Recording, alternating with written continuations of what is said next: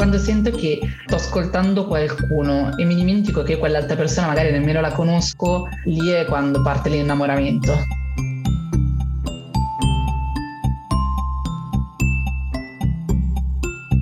Benvenuti a un nuovo episodio del podcast Le Faville, la serie dedicata a quel momento preciso in cui sentiamo che tutto sta per cambiare.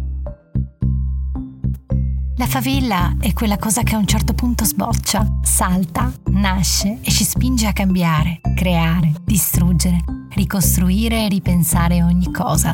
In questo spazio voglio celebrare le faville di persone molto diverse tra loro, farmi raccontare come le hanno ascoltate e in quale luogo si sono fatte portare attraverso conversazioni organiche e libere. Ciao a tutte, tutti e tutte. Come sempre, grazie mille per essere qui con me. In questo episodio parleremo di ascolto e lo faremo con Andrea De Cesco. Andrea è una giornalista professionista che si occupa di cultura digitale, società e tematiche ambientali. Ha collaborato con diversi giornali, tra cui Vice, e in particolare con il Corriere della Sera, con il quale collabora tuttora e cura la newsletter Futura, di cui è anche art director. È autrice e curatrice di Questioni d'Orecchio, una newsletter stupenda che è un osservatorio puntualissimo sui podcast e sul mondo dell'ascolto in generale. Ma lascerò spiegare a lei i dettagli. Andrea ha anche un podcast, anzi un meta podcast, e si chiama appunto Parliamo di podcast, un progetto di Lifegate è una rubrica sul mondo del podcasting, piena di aggiornamenti e novità su questa industria, ma anche con molti consigli d'ascolto. Decisamente uno dei miei appuntamenti settimanali preferiti. Andrea vive a Mallorca ed è una persona curiosa e il suo punto di vista mi sorprende ogni volta. Con lei abbiamo parlato del magico potere dell'ascolto, di sé e dei contenuti audio e di come le due cose a volte si mescolino creando maggiore consapevolezza e serenità. Abbiamo parlato di mindfulness, di fare surf, di ansia, di meditazione, di nascere e crescere nella provincia e di riempirsi gli occhi di mare. Ora vi lascio all'episodio e buon ascolto.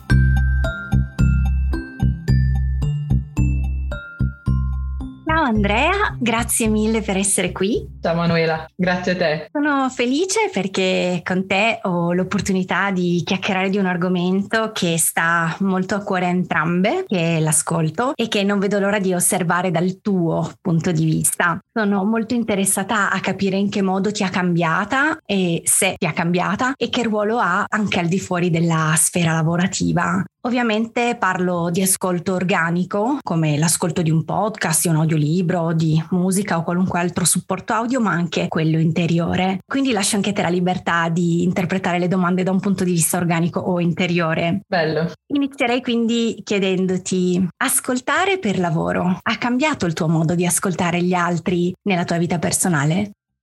Sì, direi che, mm, che lo ha cambiato. Eh, non in maniera decisiva perché in realtà anche la, la, scelta di iniziare ad ascoltare per lavoro deriva da, da una propensione all'ascolto che ho, che ho sempre avuto. Quindi forse è stato l'ascolto degli altri che mi ha portato poi a fare della, dell'ascolto sempre più un lavoro. Ovviamente eh, l'ascolto per, per, lavoro è un ascolto molto più analitico, quindi in questo senso posso dire che l'ascolto per lavoro ha poi influito sull'ascolto degli altri, nel senso che ho iniziato forse a fare più attenzione a certe sfumature nei toni della voce, forse ho iniziato ad analizzare un po' anche il modo in cui gli altri parlavano, ma non perché ci sia un modo giusto e uno sbagliato, ma um, ho trovato sempre più interessante quello che soltanto la voce può trasmettere al di là di quello che si sta dicendo. Quindi tono, il timbro e tutto ciò che c'è attorno. Quindi credo che la mia inclinazione naturale ad ascoltare e poi quello che, è, quello che è diventato l'ascolto analitico per lavoro si siano influenzate a vicenda. È difficile per te ascoltarti?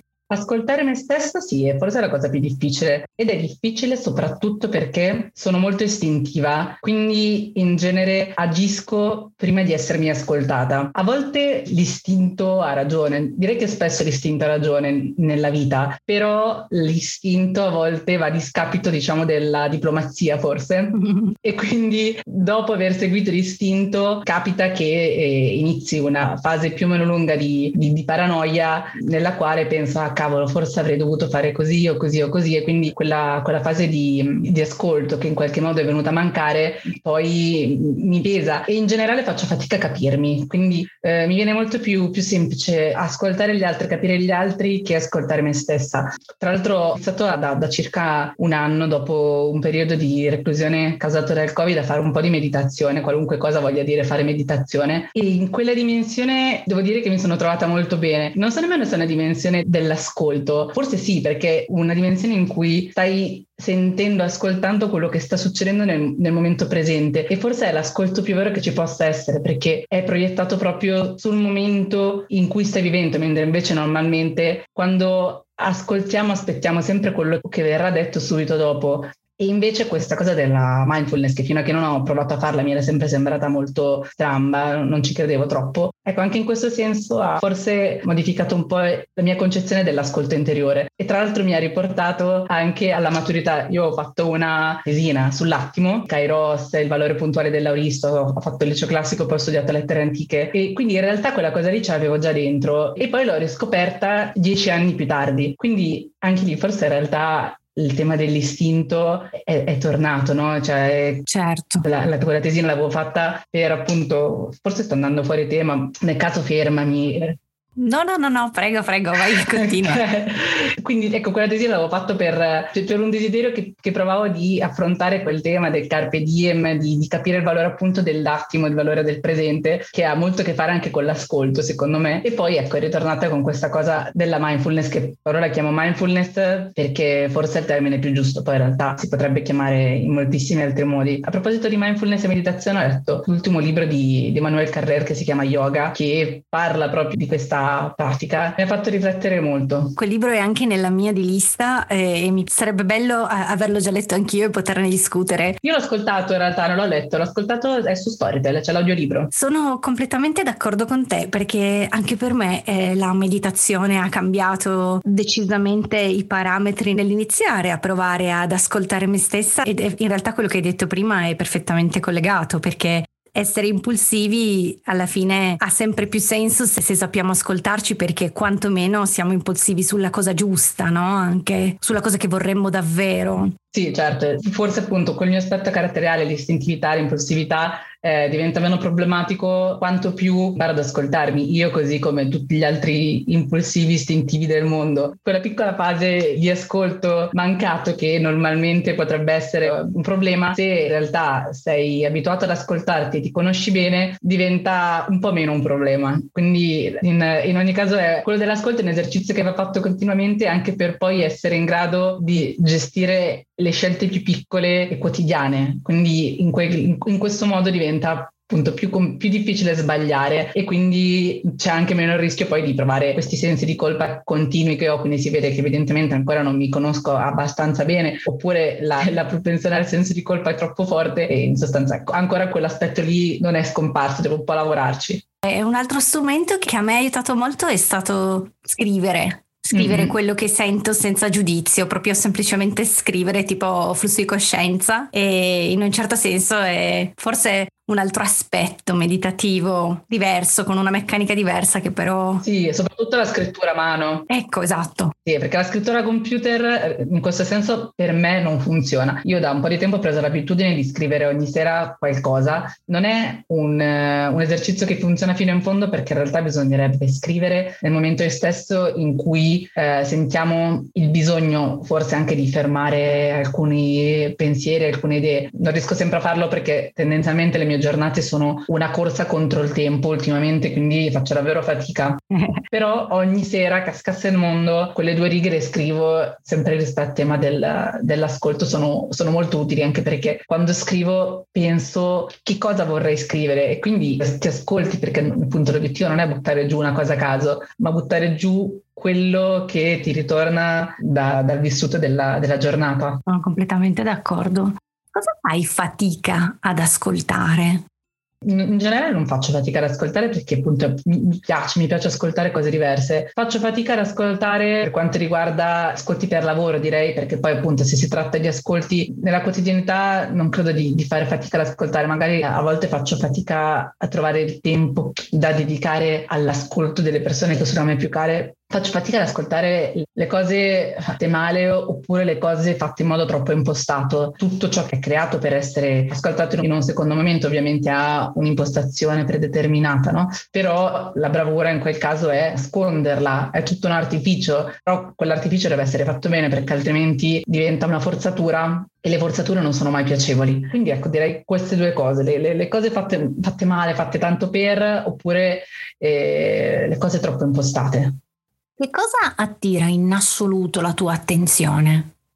Forse la, la profondità, la profondità e il, il calore. Quindi mi piace quando sento dei ragionamenti particolarmente profondi appunto e quando sento che qualcuno mi sta raccontando qualcosa che per lui o per lei è importante. Ed è, ed è una dimensione che credo che ti dia soltanto l'audio. Tra l'altro anche il fatto che quando ascoltiamo possiamo dedicare molto più tempo all'ascolto o tendiamo a dedicare molto più tempo all'ascolto di quanto ne dedicheremmo alla lettura o alla visione di un video.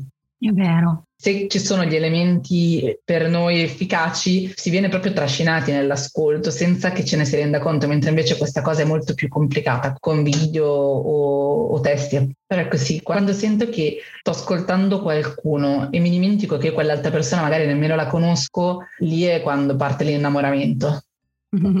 Capisco, al 100%. Vuoi raccontare come è nata la tua newsletter Questioni d'orecchio? Certo, allora, ho ascoltato Veleno, che per me come per molti ha rappresentato la porta d'ingresso nel, nel mondo dei podcast.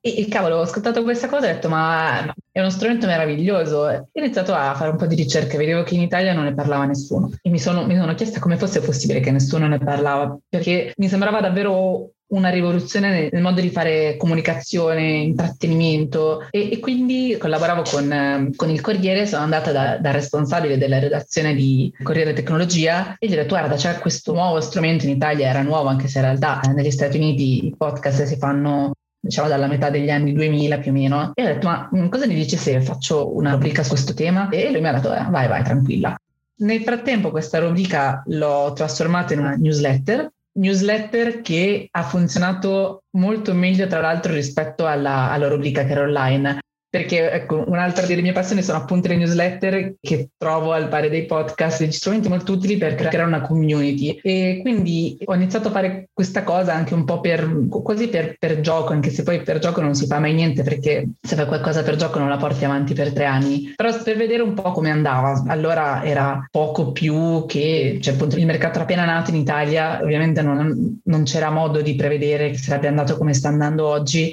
oggi ci sono circa 10 milioni di, di ascoltatori in Italia, poi i dati non sono certi, dipende un po' come li si misura e, a chi si chiede, però ecco, diciamo che 10 milioni potrebbe essere una stima verosimile. E quindi ho avuto la costanza, direi, di andare avanti, ormai sono tre anni ogni settimana, a tenere aperto questo osservatorio sul mondo dei podcast. È stato faticoso perché il problema è quello della sostenibilità economica. Fare una newsletter di questo tipo eh, richiede molto tempo, richiede di essere sempre informati, di essere sempre sul pezzo. Nello stesso tempo però richiede tutto questo lavoro senza che ci sia un compenso, quindi significa sottrarre tempo a, a quello che è poi invece il lavoro che ti dà da vivere. Quindi ho avuto dei momenti in cui ho detto no ok basta, non lo faccio più perché mi sta prendendo troppo tempo e eh, non ci sto sto più dentro. E poi a un certo punto è successo che questa newsletter è diventata per me un'opportunità di lavoro in diretta, nel senso che ha iniziato a catalizzare persone interessate a questo mondo e anche persone che hanno iniziato a chiedermi di fare tutta una serie di lavori proprio perché mi avevano conosciuto attraverso questioni d'orecchio, attraverso il lavoro che stavo facendo. E quindi mi sono ritrovata a essere considerata un'esperta senza che io avessi mai ipotizzato di poter essere un'esperta di qualcosa. E non, non sono ancora convinta di essere un'esperta, sono semplicemente una persona che, che, si informa e che appunto lo fa con costanza e con uh, serietà, che è un altro elemento non scontato. non ho mai parlato, per esempio, di un podcast che non abbia ascoltato almeno in parte e ogni giorno seguo appunto le notizie sul settore come farebbe qualunque qualunque altro giornalista, perché ecco, io comunque come formazione e come professione sono una giornalista, sono iscritta all'ordine, sono, sono una professionista. Sì, eh, sì, ecco, questo è appunto, dicevo, come, come un giornalista di, di politica, eh, per esempio, di economia, si segue, segue, il proprio settore tutti i giorni con serietà e costanza, lo stesso sto facendo io nel mondo dei podcast. Certo. Questo lo dico tranquillamente, non c'è nessun altro in Italia che sta facendo quello che sto facendo io, non perché non ne sia nessun altro in grado di farlo, anzi ci sarebbero migliaia di giornalisti che potrebbero fare la stessa cosa, però evidentemente il mercato non è ancora abbastanza grande da giustificare un interesse così forte, nonostante negli ultimi anni l'interesse sia cresciuto moltissimo ormai giornalisti che eh, a spot parlano di podcast sono tanti, appunto senza fare un lavoro così quotidiano, però comunque ce ne sono parecchi, così come tutte le redazioni dei giornali italiani ormai fanno podcast. Quando ho iniziato a fare questione d'orecchio all'inizio della primavera del 2019, l'unica redazione direi eh, ad aver scommesso seriamente sui podcast era stata Repubblica, che a un certo punto aveva sostenuto economicamente il team di, di Veleno, a partire da Pablo Trincia, che era andato da Mario Calabresi a parlare di di questa storia pazzesca che aveva raccontato attraverso l'audio e ecco però allora non, non c'era praticamente altro. Oggi invece credo che non esista davvero una redazione di, di un giornale medio-grande che non abbia fatto podcast. Quindi ecco, all'improvviso sono, mi, mi, sono ritrovata ad essere al centro di, di un fenomeno senza averne avuto nessun merito direi. Quindi puro caso, pura fortuna. Ne sono felice perché in questo modo significa che il mondo dei podcast sta diventando sempre più conosciuto ed è una cosa bellissima perché credo che nel momento in cui qualcuno inizia ad ascoltare scopre un universo magnifico, cioè io parlo di podcast con chiunque, quella la, la persona che mi trova accanto sull'aeroplano, eh, con lo zio ottantenne del mio ragazzo, perché ci, cioè, ci tengo proprio che le persone arrivano a conoscere eh, la voce, il potere della voce, dell'ascolto e credo che sia una cosa che, che ti cambi. Mio nonno, per esempio, lo racconto sempre, ho 88 anni e ha iniziato a ascoltare podcast e audiolibri e, ed è diventata probabilmente la persona con cui mi confronto di più su questo tema, anche se non riesce ad ascoltare tutto, perché poi comunque c'è la barriera, l'ostacolo tecnologico, no? Di riuscire ad ascoltare quello che gli ho messo io sul cellulare. In questo senso ho una responsabilità altissima, però ecco, quello che trova il modo tecnologico di ascoltare, sì, poi diventa un argomento di, di discussione fra di noi. Certo, beh, puro caso, dicevi prima, pura fortuna, diciamo che tu sei stata anche un po' pioniera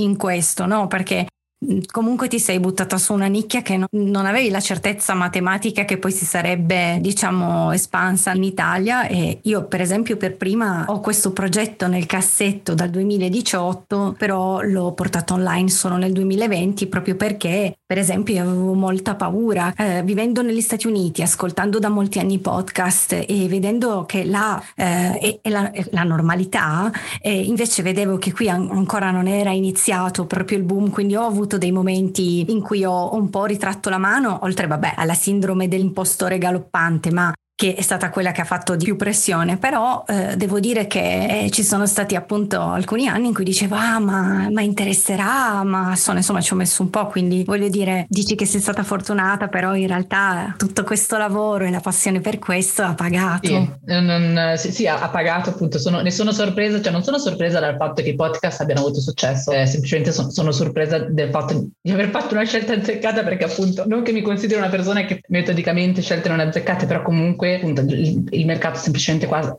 avrebbe potuto non, non esplodere mai. Qual è stata la tua più grande favilla? Credo di averne avute diverse di, di faville, in un modo o nell'altro, con eh, minore o maggiore intensità. Forse la più importante negli ultimi anni è stata quando è stato un, insieme di faville che poi ha, ha fatto cambiare la, la, mia vita e potrebbe sicuramente cambiare di nuovo. Non, non penso che sia definitivo, no. Alla fine le faville rappresentano in qualche modo l'inizio di una fase che può durare più o meno nel tempo.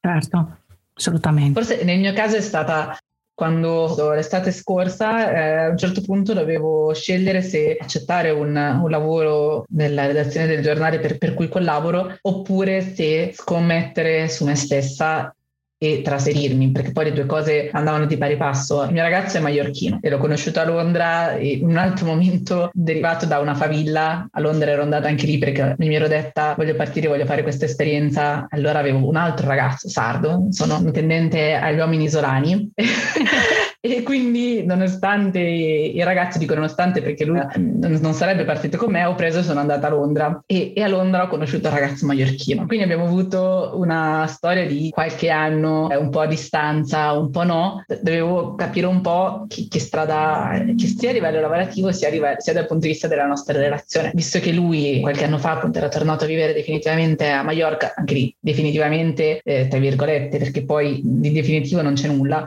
Io ho capito che la dimensione della, della redazione mi stava in quel momento un po' stretta, avevo bisogno di essere più libera, di, di sperimentare, eccetera. Quindi non soltanto ho deciso di non proseguire nella strada che forse mi avrebbe portato poi a un lavoro stabile all'interno della redazione, ma ho anche deciso di cambiare diciamo, modo di lavorare mentre cambiavo anche paese. Quindi ho deciso di andare a vivere a, a Mallorca, ora vivo qua mh, la maggior parte del tempo almeno, e poi ho iniziato a lavorare su, più seriamente su progetti miei, quindi è stato un momento difficile, ovviamente come ogni momento di, di, cambiamento, ma è stato anche liberatorio, perché lì ho capito che eh, anche la strada della, della libertà eh, professionale mi, mi, era sempre appartenuta e semplicemente non avevo, eh, non l'avevo colta perché credevo che la dimensione della redazione fosse quella più, più divertente, più bella. Avevo forse anche un'idea della, del lavoro giornalistico e redazione un po', come dire, non sbagliata, però costruita su aspettative realistiche. Ho, ho provato a capire se, se, da sola ce l'avrei fatta. Per il momento sta funzionando. Sono sempre lì, no, con, come dici tu, la sindrome dell'impostore, che ne sono, sto sempre aspettando che qualcosa vada storto. Se ho imparato a farne molto meno un problema, ok, potrebbe andare storto e non sarà la fine del mondo. Alla fine ciascuno di noi ha dentro di sé delle risorse che neanche sa di avere, quindi immagino che se qualcosa dovesse andare male poi troverei il modo per risolverlo. L'importante è non pensare continuamente a quello che potrebbe andare male. E poi sto ricostruendo questa vita di fronte al mare. Io sono cresciuta nella nebbia, amando la nebbia, quindi ho sempre avuto il desiderio di viaggiare, ma non, non ho mai sofferto la dimensione per dirti della provincia. Sono, eh, vengo dalla provincia di Milano e mi ci sono sempre trovata benissimo. A volte sento eh, discorsi sulla provincia, chi ti dà la testa, la prospettiva, per me non è mai stato così, anzi la provincia per me è sempre stato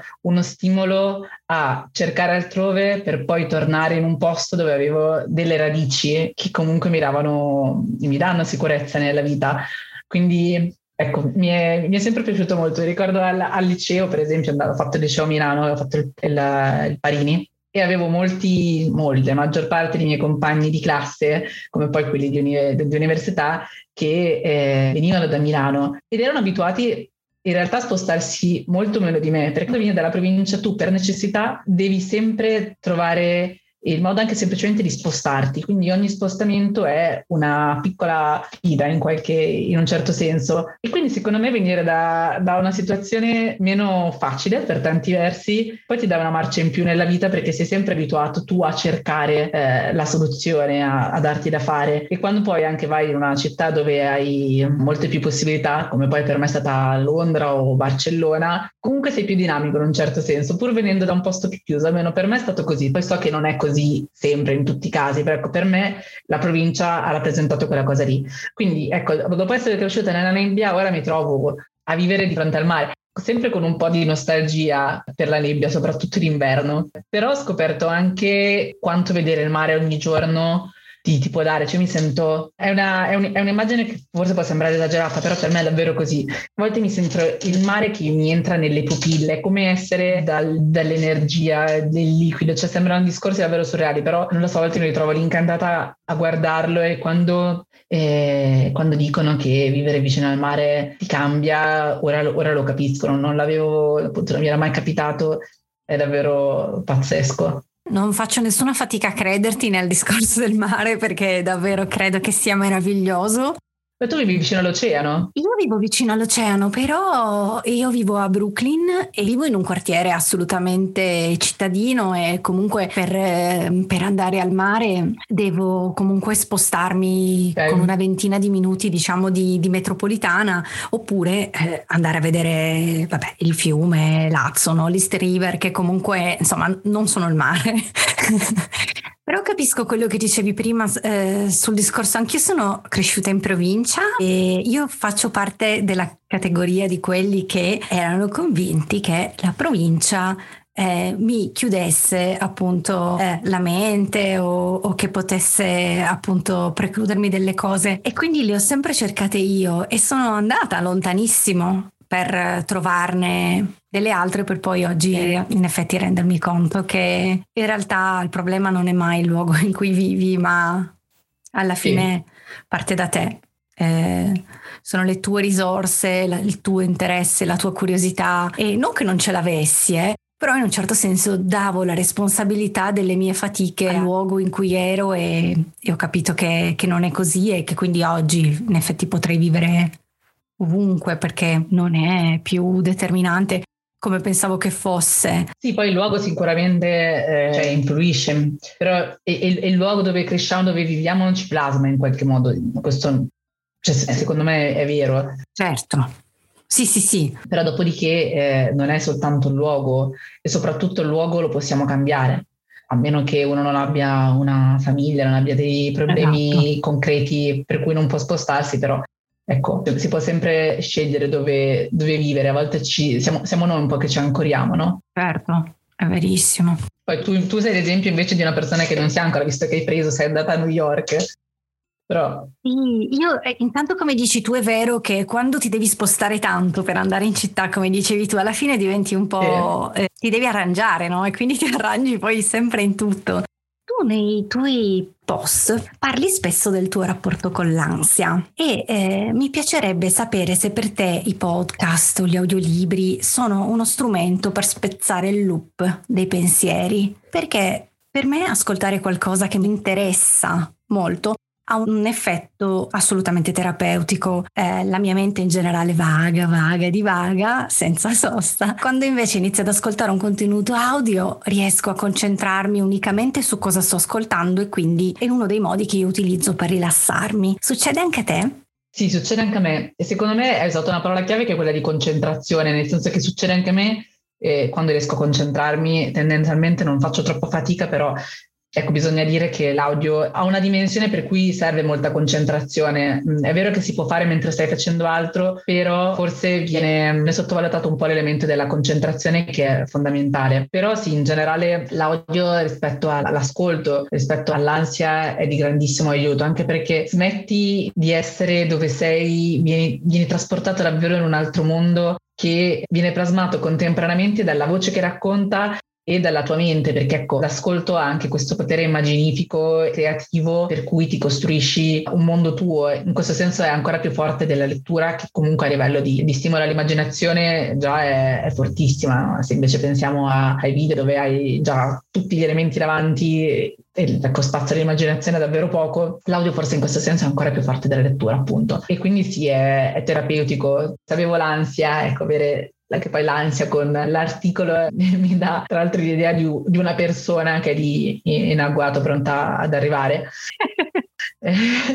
e quindi sono contenta di poterlo fare per lavoro, quindi di doverlo fare, visto che se lo devi fare per lavoro, appunto, oltre che un, una possibilità diventa anche un dovere, però è un, è un bel dovere proprio perché, eh, a parte che si, si, imparano tantissime cose nuove, e per me la possibilità di imparare è stupenda. Io se potessi, ecco, se potessi fare una cosa nella vita sarebbe studiare fino alla morte, probabilmente, studiare cose diverse, perché poi sono tantissime le cose che mi incuriosiscono e quindi, ecco, tra l'altro occuparsi di podcast ti dà la possibilità di imparare molte più cose di quanto ne potresti imparare anche semplicemente leggendo un libro, perché il tempo dell'ascolto è più compresso e quindi riesci a incastrare più podcast o più audiolibri nell'arco di, di breve tempo. Eh, moltissime persone dicono che da quando ascoltano audiolibri, per esempio, leggono, tra virgolette, o audio leggono di più rispetto a quando eh, leggevano e basta. Eh. Quindi ecco, sì, tornando al tema dell'ansia, eh, assolutamente, probabilmente sono stati fatti anche degli studi su questo, forse più che degli studi direttamente sul valore terapeutico dell'ascolto, sicuramente sono stati fatti studi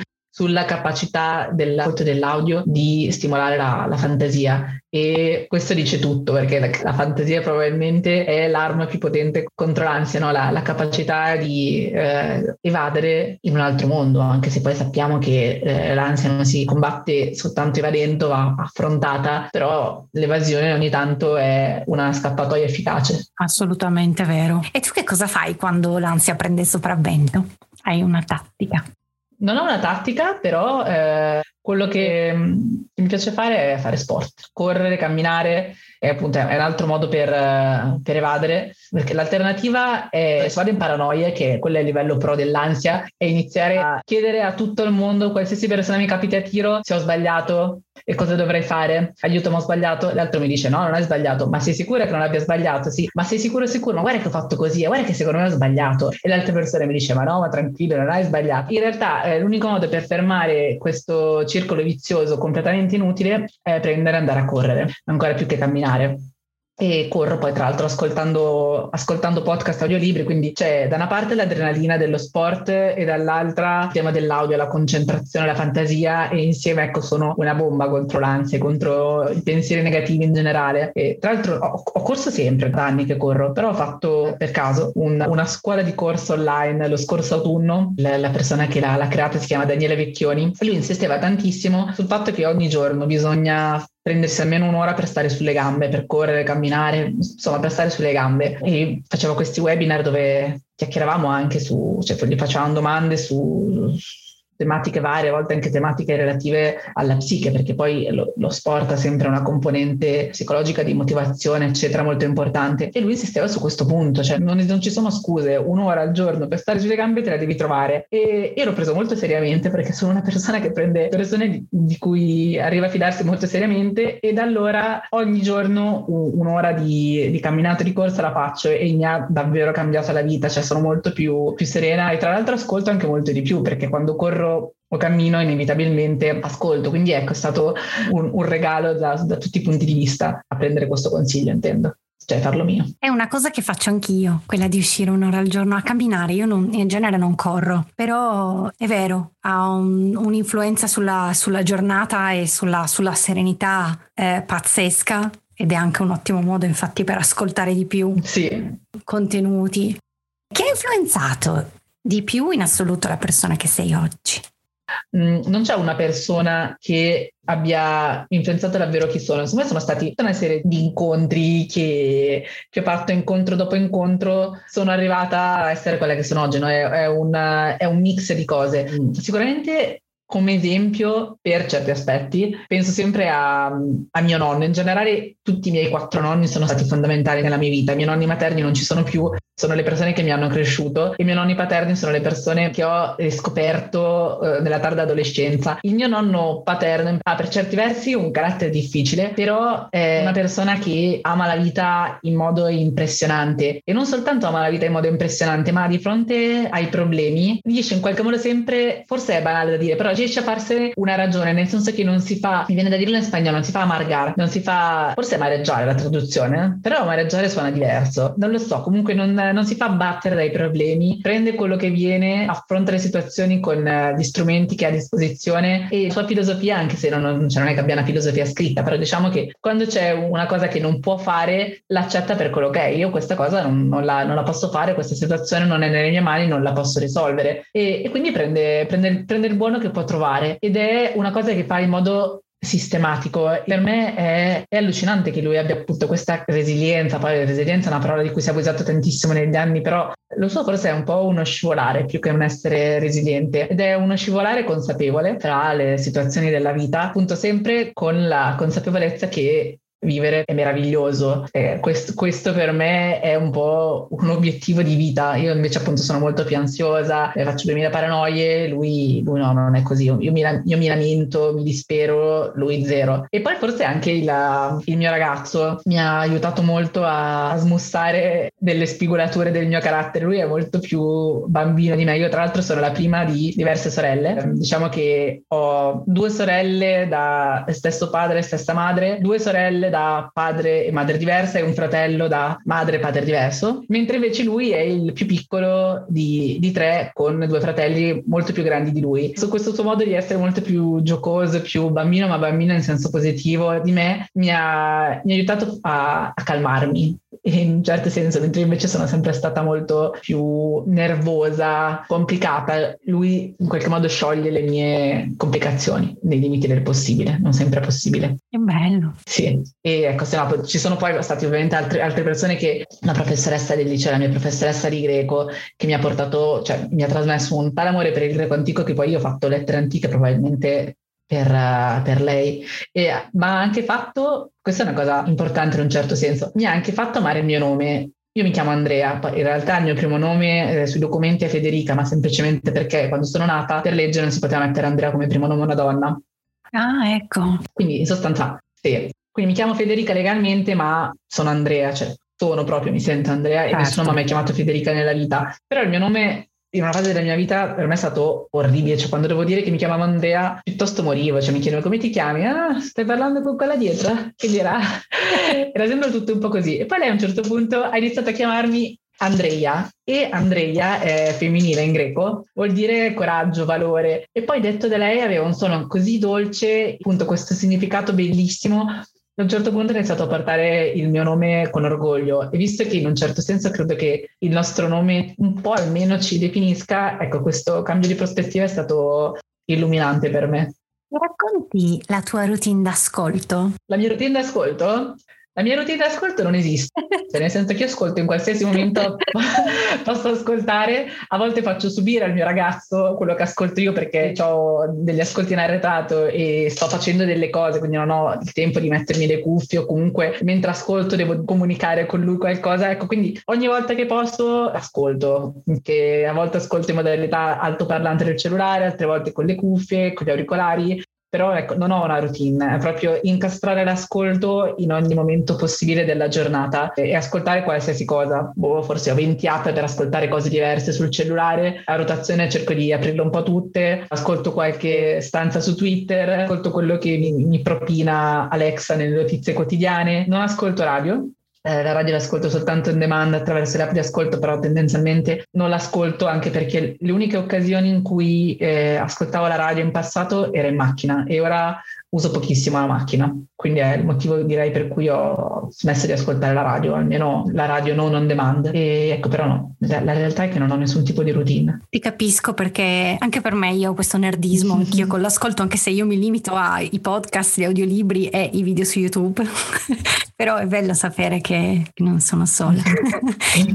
Questa dimensione di ascolto che ti sei creata, pensi che abbia cambiato il um, modo di raccontare le, le, storie come giornalista? Sì, soprattutto ha cambiato anche il modo di, il modo di scrivere. La, lo ha semplificato, lo ha snellito e credo che anche, quindi anche la, la, la, scrittura ne abbia giovato perché tutto ciò che viene snellito poi probabilmente è più facile da, nella ricezione da parte di, di, di, chi lo legge. Quindi ecco io nasco come giornalista su, per la carta stampata ho iniziato a scrivere su un giornale locale poi mi sono occupata di web, di social eccetera eccetera ho fatto dei video diciamo che la mia dimensione comunque di base è quella, quella scritta per essere letta quindi ecco, l'ha cambiato in questo senso. Poi eh, in realtà al mio lavoro nei podcast applico lo stesso rigore che ho imparato eh, per quanto riguarda il giornalismo, quindi verificare tutto, essere precisa nel riportare qualsiasi cosa, non dare mai niente per scontato. Credo che la formazione giornalistica, qualsiasi lavoro poi si scelga di fare, qualora non, non si prosegua appunto nella strada del giornalismo, anche se io comunque ora sto proseguendo eh, nel mio lavoro giornalistico, ecco, in ogni caso la formazione giornalistica è, è molto utile perché se presa bene con tutti i crismi, non dico che tutti i giornalisti facciano bene il loro lavoro oppure parino davvero quelli che sono i cardini del giornalismo, ecco poi ti aiuta perché davvero ti dà un rigore e anche una propensione all'ascolto, ogni giornalista deve essere, deve essere un ascoltatore, certo. eh, altrimenti è impossibile raccontare le storie. Quindi sì, diciamo che il giornalismo, scrittura e ascolto formano un intrico Ecco, quindi sì, credo che questi tre mondi a, a vicenda si, si diano un grande aiuto. Adesso è il momento delle rapid fire questions, che sono cinque velocissime domande con risposta a bruciapelo che faccio a tutti gli ospiti e di cui amo moltissimo sentire la diversità nelle risposte. Aiuto. Vado. Il libro che ha cambiato tutto. L'insostenibile leggerezza dell'essere di Kundera. Il migliore consiglio che hai ricevuto nella tua vita o nella tua carriera? Imparare a dire no più spesso. Quella cosa difficilissima. Che cosa c'è sul tuo comodino? C'è sempre un libro, carica cellulare e poi ci sono quattro flaconcini con oli essenziali che sniffo mattina e sera da quando ho perso l'olfatto a causa del covid. L'olfatto poi l'ho recuperato, però questa cosa del, del, dell'annusare i miei flaconcini mi è rimasta. Su cosa generalmente le persone si sbagliano su di te? Sai che non lo so, non ne ho idea perché la mia percezione di quello che gli altri pensano di me è, è sempre intermediata dalla mia ansia e insicurezza. Quindi io ipotizzo che le altre persone mi possano vedere come una persona troppo sfacciata forse a volte, nel senso che non ho mai problemi a fare domande, cioè come ti dicevo sono molto istintiva, quindi se forse hanno anche ragione, cioè non è che si sbagliano, eh, quindi non, non saprei. Qual è l'ultima cosa che hai imparato? Sto provando a imparare a fare surf, quindi non direi che l'ho imparata, ci sto provando, è molto bello, molto complicato e ti insegna, oltre al dello sport in sé, secondo me è uno sport che ti insegna anche proprio a provare, provare, riprovare, provare, riprovare, accettare la, la sofferenza anche implicita in questo sport e sofferenza eh, sopportabilissima, però ovviamente almeno nel mio caso si beve un sacco, si prendono un sacco di botte, eh, la maggior parte delle volte, poi soprattutto sto facendo surf adesso in inverno, quindi con l'acqua a 13 gradi, sia, sia molto freddo, però comunque ogni volta riprovi nonostante nell'arco di un'ora e mezza, magari sono andata ieri pomeriggio, sono riuscita a mettermi in piedi sulla tavola una volta e mezza, però comunque vai avanti perché l'obiettivo poi è arrivare a fare una cosa che quando riesci a fare è stupenda. Fighissima, eh, immagino. Dove possiamo trovarti su internet?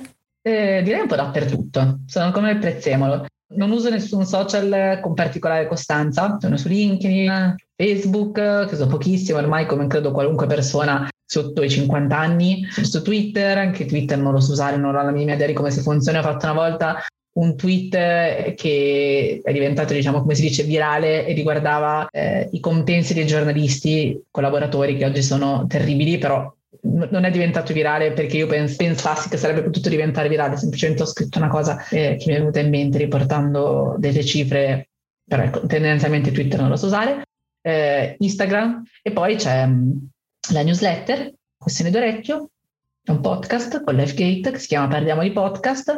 Mi piacerebbe essere meno su internet in realtà. A Natale ho fatto un periodo di digital detox, come si dice, anche se in realtà è stato un digital detox spinto, semplicemente ho cancellato tutte le app dei social mi sono sentita molto meglio, lo consiglio a tutti, so che magari non, è, non tutti se lo possono permettere perché alla fine i social servono spesso anche per lavoro, però è stato davvero bellissimo, mi sono proprio resa conto quanto l'utilizzo dei social faccia sempre essere un po' no, sulla punta dei nervi e quindi liberarsene ogni tanto è, è un regalo che ci si fa. È proprio vero, bisognerebbe davvero metterlo nel programma dell'anno, quasi no? Mm. Eh, organizzare sì. dei, dei, più momenti esattamente come hai fatto tu a Natale, assolutamente. C'è un podcast su Storytel appena uscito che si chiama proprio Digital Detox che spiega un po' come fare per evitare che la tecnologia e il cellulare soprattutto prenda il sopravvento sulle nostre vite. Carino.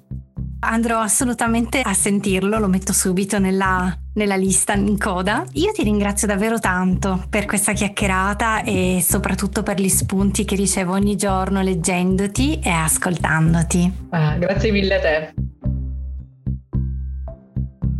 Da questo episodio porto a casa l'ennesima conferma. Scegliere di ascoltare è la cosa più creativa, avventurosa, inaspettata che ci sia.